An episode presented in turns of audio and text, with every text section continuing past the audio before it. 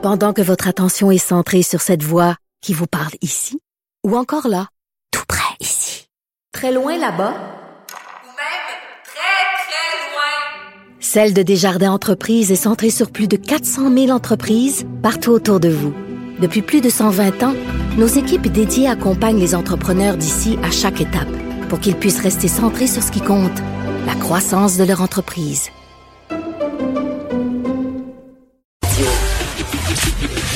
Le, le commentaire de François Lambert, un dragon pas comme les autres. On va s'entretenir avec François Lambert qui veut revenir sur ce mouvement sur Facebook, de grosses compagnies qui décident d'arrêter d'annoncer sur Facebook. Euh, bon, ça fait ça fait suite évidemment euh, au mouvement aux États-Unis contre le racisme. À la, à la base, c'est de là que c'est parti. On demandait aux compagnies d'arrêter d'annoncer pendant trente jours.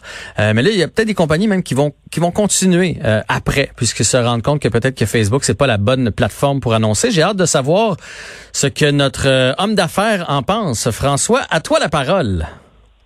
Salut Jean-François, écoute, euh, tu sais, en partant, bon, les banques, deux banques canadiennes viennent d'annoncer aussi, la Banque nationale et la Banque Laurentienne. Mm-hmm. Et tu sais, il faut, faut pas se le cacher, là. Les, les, tous ceux qui annoncent en ce moment, c'est un gros coup de pub qu'ils font. Euh, ils, ils font parce que c'est payant à dire qu'ils boycottent Facebook. La réalité, là, et c'est un jeu dangereux que Facebook joue et qu'un wake-up call pour la plupart des entreprises. Je regardais juste avant d'arriver en onde. Il y a une des choses que je regarde, moi, constamment sur Facebook. Avant, là, le matin, moi, quand je me levais, je regardais mes placements boursiers tous les matins. Ouais. Là, j'ai pris la décision avant le COVID, quand ça a planté, même si ça a repris énormément, j'ai décidé que je regardais plus jusqu'en deux mille vingt-cinq. Ça m'intéresse pas d'aller voir, donc il faut que je regarde d'autres choses. Et je regarde tout le temps mes statistiques sur ma page. Okay. Euh, parce que je, je fais de la business sur ma page Facebook, moi. Mm-hmm. Euh, mon, mon commerce est lié dessus. Et c'est une business, donc je regarde les statistiques constamment. Une des choses que je regarde, c'est l'engagement. Et euh, parce que t'as beau avoir un million de personnes, si t'interagis pas, ils interagissent pas avec toi, t'as un million de personnes qui sont là pour rien. Ils sont là, tu les utilises. Ben, tu les utilises pas. Puis j'avais, ça avait fait un petit scandale à un moment donné, parce que j'avais critiqué Ricardo par rapport à ça avant la COVID. Je me disais, ça n'a pas de bon sens que ce gars-là a quatre cent soixante-quinze mille personnes qui suivent Ricardo. Ricardo, qui est une personne aimée euh, au Québec, ouais. euh, littéralement, il ne faisait rien sur sa page Facebook à part que mettre des statuts de recettes. La journée que, fait, que, que la COVID est arrivée, Ricardo, qu'est-ce qu'il a fait? Il a fait une vidéo, il a vidé la farine et la levure au Québec, comment son pouvoir est tellement fort. Et maintenir, maintenir l'intérêt sur une page Facebook, c'est ça qui est payant pour une entreprise, mais les entreprises ne le comprennent pas. Et tu sais, la pub, les, les, les départements de pub des vieilles entreprises comme Coca-Cola, comme Unilever qui fait le savon Dove, comme les banques, eux autres, ils ont un budget de marketing, un budget de dépenses en publicité. Et c'est pas, pour moi, ce n'est pas du marketing. Donc, le jeu dangereux que Facebook joue, c'est que les banques, les Coca-Cola de ce monde, les Dove et tous ceux qui ont décidé de boycotter, entre guillemets, vont se rendre compte qu'à la fin, ça fait pas une grosse différence. C'est pas parce que tu vois une pub de Coke pendant que tu, tu es sur Facebook, que tu vas cliquer dessus, puis tu vas t'en souvenir au magasin. C'est de la répétition, bien entendu, à moins que tu aies un nouveau message à faire passer. Mais la réalité, c'est que la plupart des pages sur Facebook de grandes entreprises sont mal entretenues. Coca-Cola, là, c'est, ce qui est assez spécial, c'est qu'ils ont un virgule un million de gens qui les suivent. Ils ont une moyenne de cinquante likes par statut. Tu peux t'imaginer comment ils perdent leur temps, parce que c'est là que c'est payant. J'en fais de la publicité, moi aussi, sur Facebook, mais très peu. Ce qui est payant pour moi et ce qui est payant pour la plupart des gens qui ont du succès avec Facebook pour en générer leur entreprise, c'est de créer des histoires. Et oui. Moi, je raconte des histoires entrepreneuriales à chaque jour et je regardais, même Coca-Cola, la semaine le, le, la semaine passée, ont perdu six pour cent. Ils ont dit qu'ils boycottaient Facebook. six pour cent des gens qui les suivaient sur leur page les a abandonnés. Finalement, là, ce que tu me dis, c'est oui. qu'une compagnie comme Coca-Cola, par exemple, là, euh, qui oui. probablement se pose pas de questions, ils ont un budget là, dans leur dans leur pa- dans leur palette, là, ils font comme bon, mais il y a tant de pourcentage qui vont en publicité pour les médias sociaux, ils se posent pas de questions. Au lieu d'annoncer, tout simplement mettre mettre leur publicité comme ils le font présentement, il serait mieux d'engager quelqu'un qui raconte des histoires puis qui entretient et qui répond aux gens. Et ça, ça fait tourner la page et ça fait en sorte que la page revient constamment. C'est ça qu'ils devraient faire. C'est ça que tu me dis.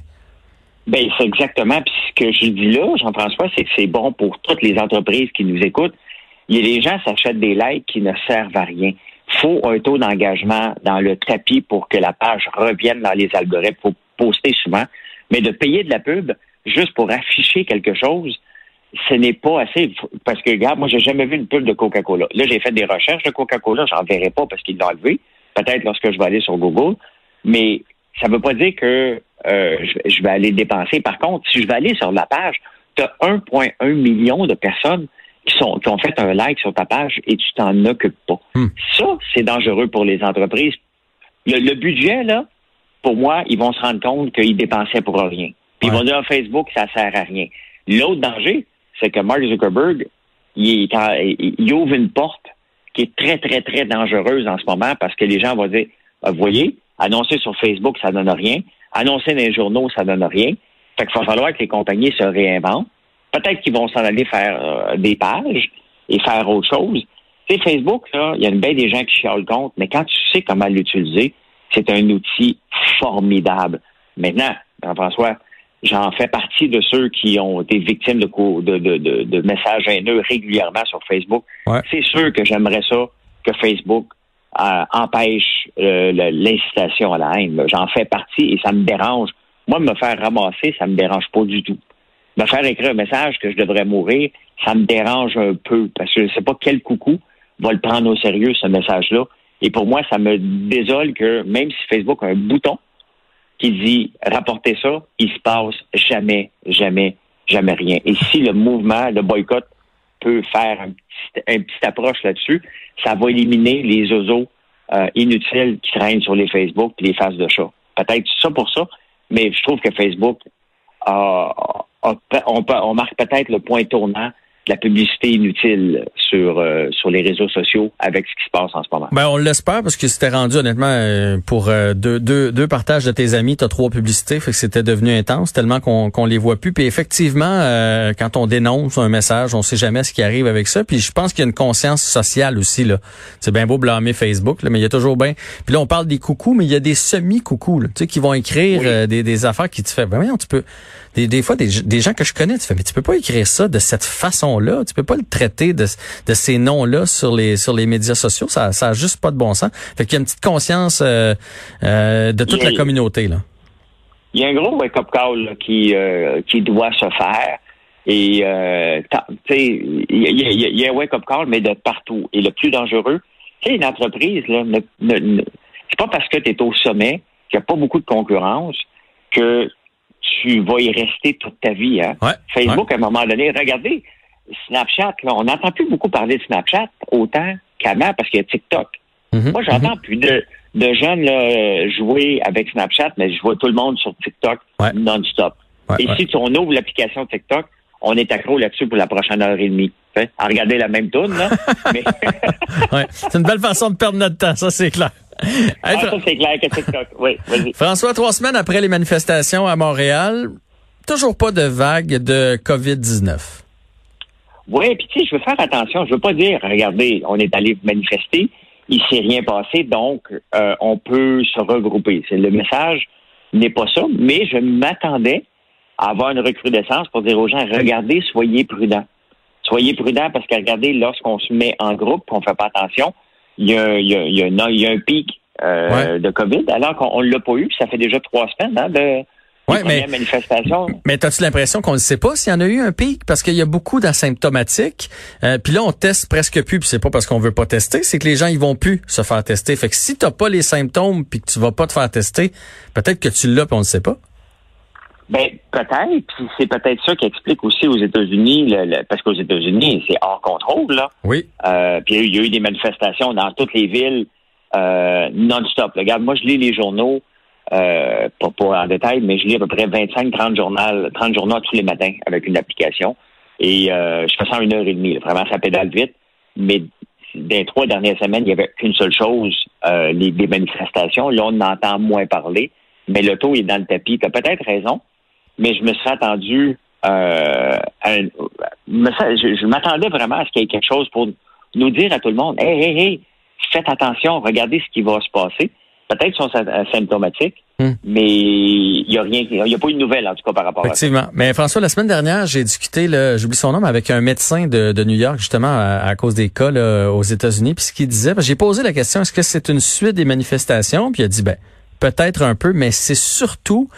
Euh, puis lui, il voyait ça à cause de, de l'âge des, des des gens qui qui ont la COVID présentement, des nouveaux cas. C'est surtout les bars et les, les rassemblements sur le bord des piscines, sur le bord des plages qui a été en, en, en lien direct. C'est surtout là où il y a eu une recrudescence des cas.